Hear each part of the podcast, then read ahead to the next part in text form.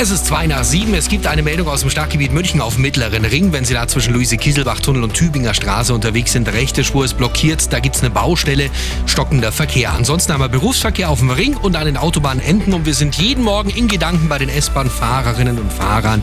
Es gibt wieder mal eine Meldung von der Stammstrecke und zwar Verspätungen von bis zu zehn Minuten beidseitig.